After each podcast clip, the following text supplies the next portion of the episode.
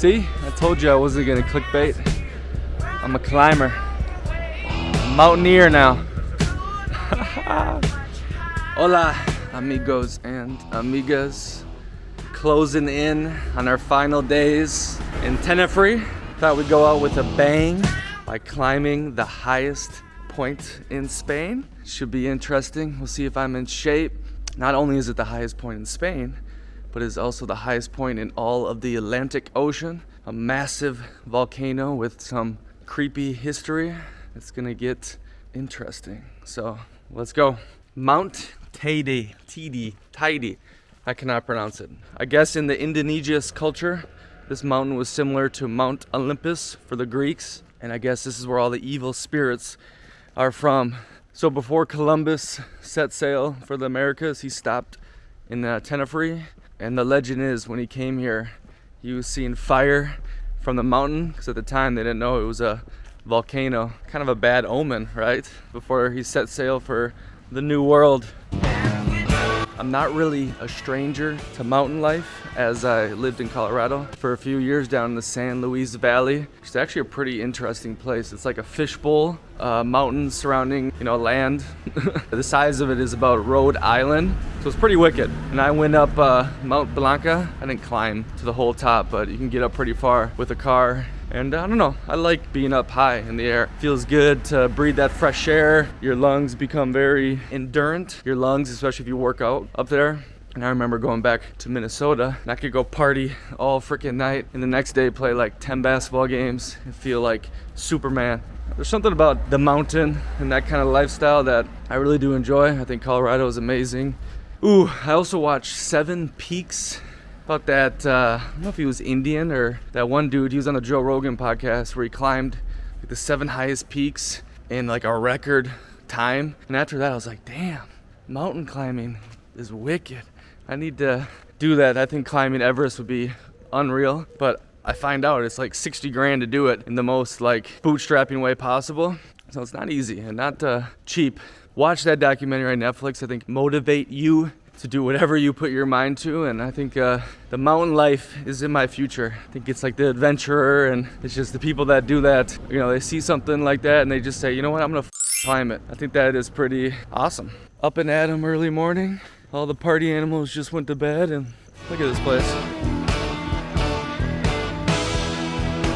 All right, we got some prices here. You guys curious what the real estate is like in uh, the south of Tenerife? It's quite expensive, to be honest. You know, 50,000 euros, four bed, three bath, 2.3. There we go, we got some in the city. Looks like just a studio, yeah. 129, two bed, 259. To me, that's a little spendy, especially for what you get. But touristic area, you're obviously able to rent it out, vacation area for people. So I bet you can make a, a decent chunk of change on Airbnb and yeah, there's the camera angle. So why do I say that's expensive? It's because recently I've been looking at homes in Tropea in Italy. I think that's the next hot spot. Italy for tourists, you know. I think Portofino had its day. I think the Amalfi Coast has had its day. I think that's going to be what's happening next. And I'm finding crazy deals, you know. 70,000 euros for like a three bed place just outside the city center. I'm finding you know, really nice three bedroom apartments in the city center, whole homes for about 150,000 euros. And obviously, the nearest airport's an hour away on the train. I mean, compared to here, obviously, here's a lot bigger, a lot more touristic, but I think that's, you know, reasonably priced property compared to what Southern Europeans make. And yeah, that's why I think the Canary is way overpriced. Plus, like in uh, Tropea in the summertime, Airbnb and hotels are a minimum, minimum $100. I mean, I couldn't find anything decent for 150 euros. Just think if you're buying a place for 100,000 euros and then if you got a two, three bedroom place, you're renting out for 200 bucks a night. I mean, that's six grand a month, it's 18 grand for the summer, and you bought the place for 100 grand. I mean, pretty wicked. You know, nine months of the year, there's still gonna be some tourists in the fall and the spring, or you just live there. So, like I was saying in previous vlogs, obviously, this is a very hot British destination. It's been like that for a long, long time. England and uh, Tenerife, I think, are connected at the hip. I was talking to my British amigo. I'm like, damn, bro, the British people getting super fat? I mean, what's going on here? Like, I haven't seen the, the most desirable aesthetic people from England here.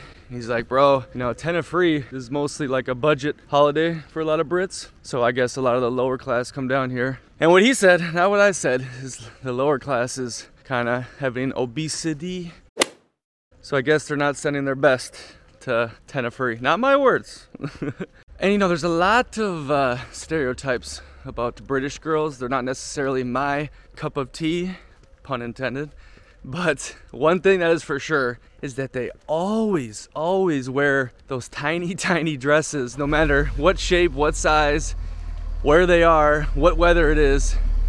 And uh, I think it's just funny. I admire it. I mean, British girls, I think, have a, a delusional sense of confidence, which, like me, I do too. So, Okay, I showed you in a previous uh, vlog, there was a healthy little van life community, it looked like, and it was right on the beach.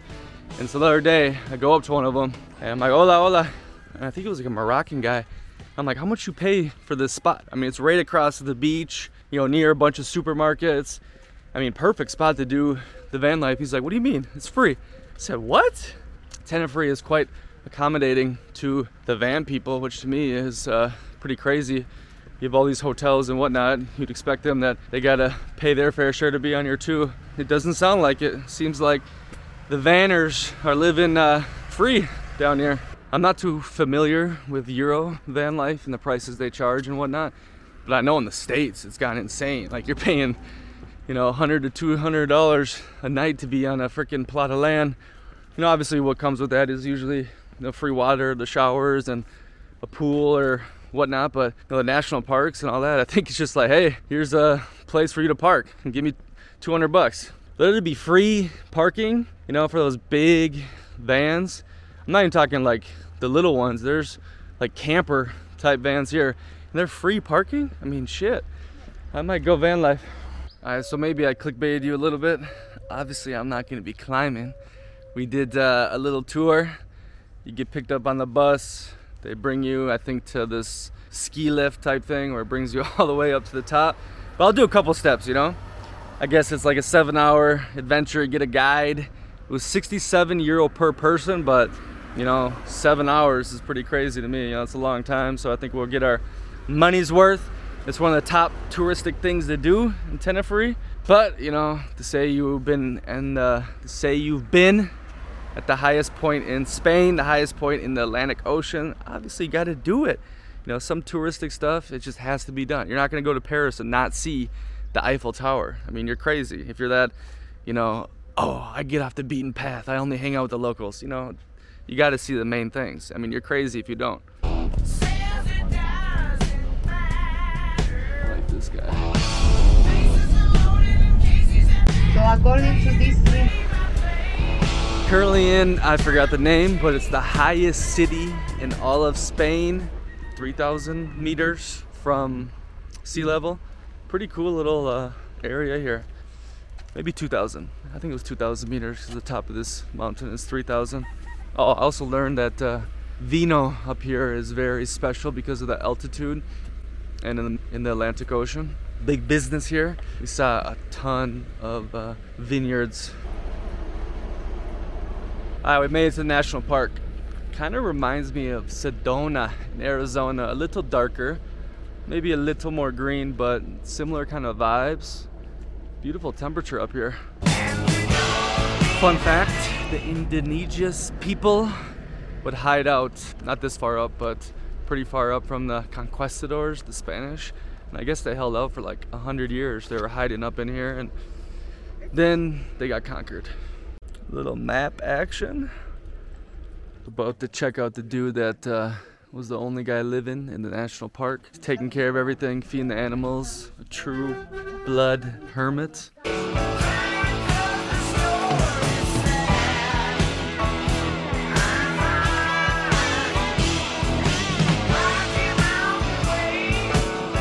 Yeah, I think that's pretty cool. I like a dude that just does his own thing. He's the only person that's ever lived the national park. It's badass.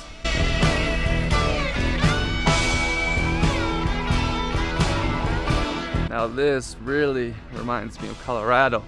Forgot what it was called, but uh, it was near Colorado Springs. Beautiful.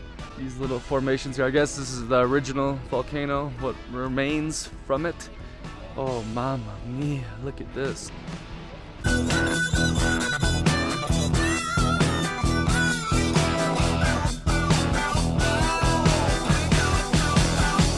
Yeah, it's pretty intense. Beautiful. Bonito.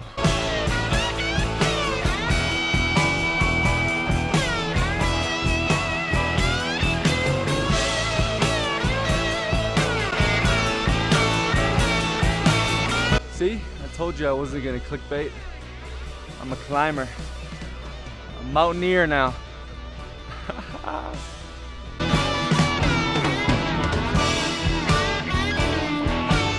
Shout out to Kelly and Kaylin if you're watching this. You remember going to those mountains in the Colorado Springs and getting super drunk? We were naughty. Bad, bad.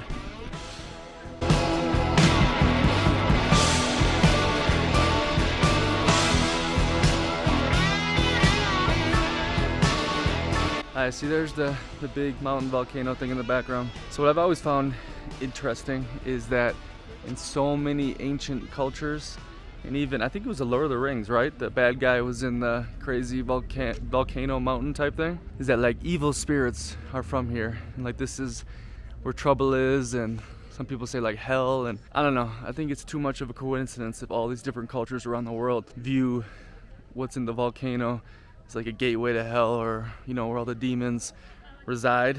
Obviously, it looks scary. Obviously, it'll kill you, you know, when it erupts. So I can see the fear, but I don't know. I think there's something more crazy that uh, is in these kind of areas, maybe. Even though I like uh, mountain life, you know, I feel nice up here and free, and the air is amazing. If I wasn't such a cancer, you know, needing to be by my water, I think the next place I would want to be is by the mountains.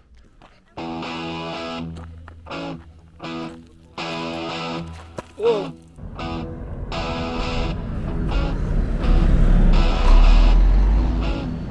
That sand in the background, a lot of movie studios make movies here 'cause it's like out of this world, you know? Like we're on Mars or something like that. Pretty cool. Unfortunately, I have some sad news. We cannot summit the top.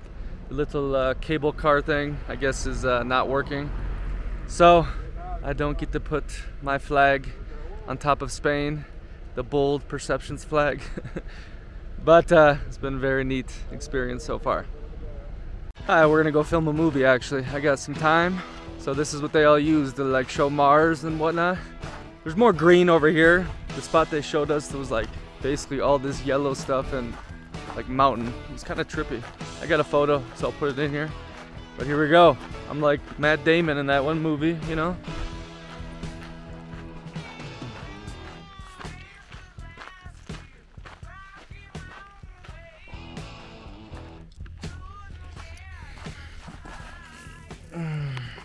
So yeah, it's kind of like really light, pretty trippy.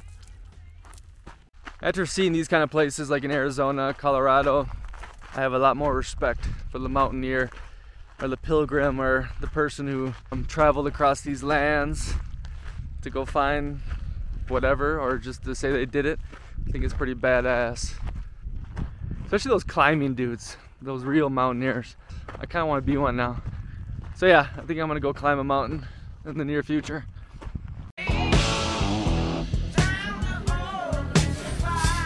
Okay, I just found out some real cool stuff. There uh, is mythology about the Canary Islands being a colony of Atlantis. Basically, there's a lot of stuff about this, how it was in the, the middle of the Atlantic, and obviously, the story goes, it went underwater and whatnot, but they were ruling, like, as far as, um, I think, Egypt. Egypt was a colony too. The Indigenous people told stories of the Atlantean and that they were, like, the rulers. Pretty fascinating. I've actually done a handful of research on that, and there's a lot more that keeps coming out. They talk about, like, Santorini, the Eye in the Sahara. Bright Insight has been doing a really good job on it. Now, obviously, it's a big myth, but there's starting to be more and more things that point to it possibly being not just a story from, was it Plato or So- Socrates that first wrote the story? So, quite fascinating that maybe we are on a colony of the great empire of Atlantis. Just got a good little history lesson from our tour guide. Very nice, but I learned that the Germans came here before the Spanish. The Germans were the ones that thought it was Atlantis. So even now, German tourists, when they come here, they say, "Oh, this is Atlantis. This is Atlantis." Pretty neat. Ooh, also the Greeks sent uh, North North Africans here, who are the Indigenous people, most likely Berbers, to uh, be a slave race to mine some sort of sh- seashell that they use for trade. And then obviously when the Romans conquered uh, the Greek settlements and all throughout North Africa, they didn't tell them that they had these people here. So then they were basically left alone, and they started creating like their own origin story and pretty f- trippy.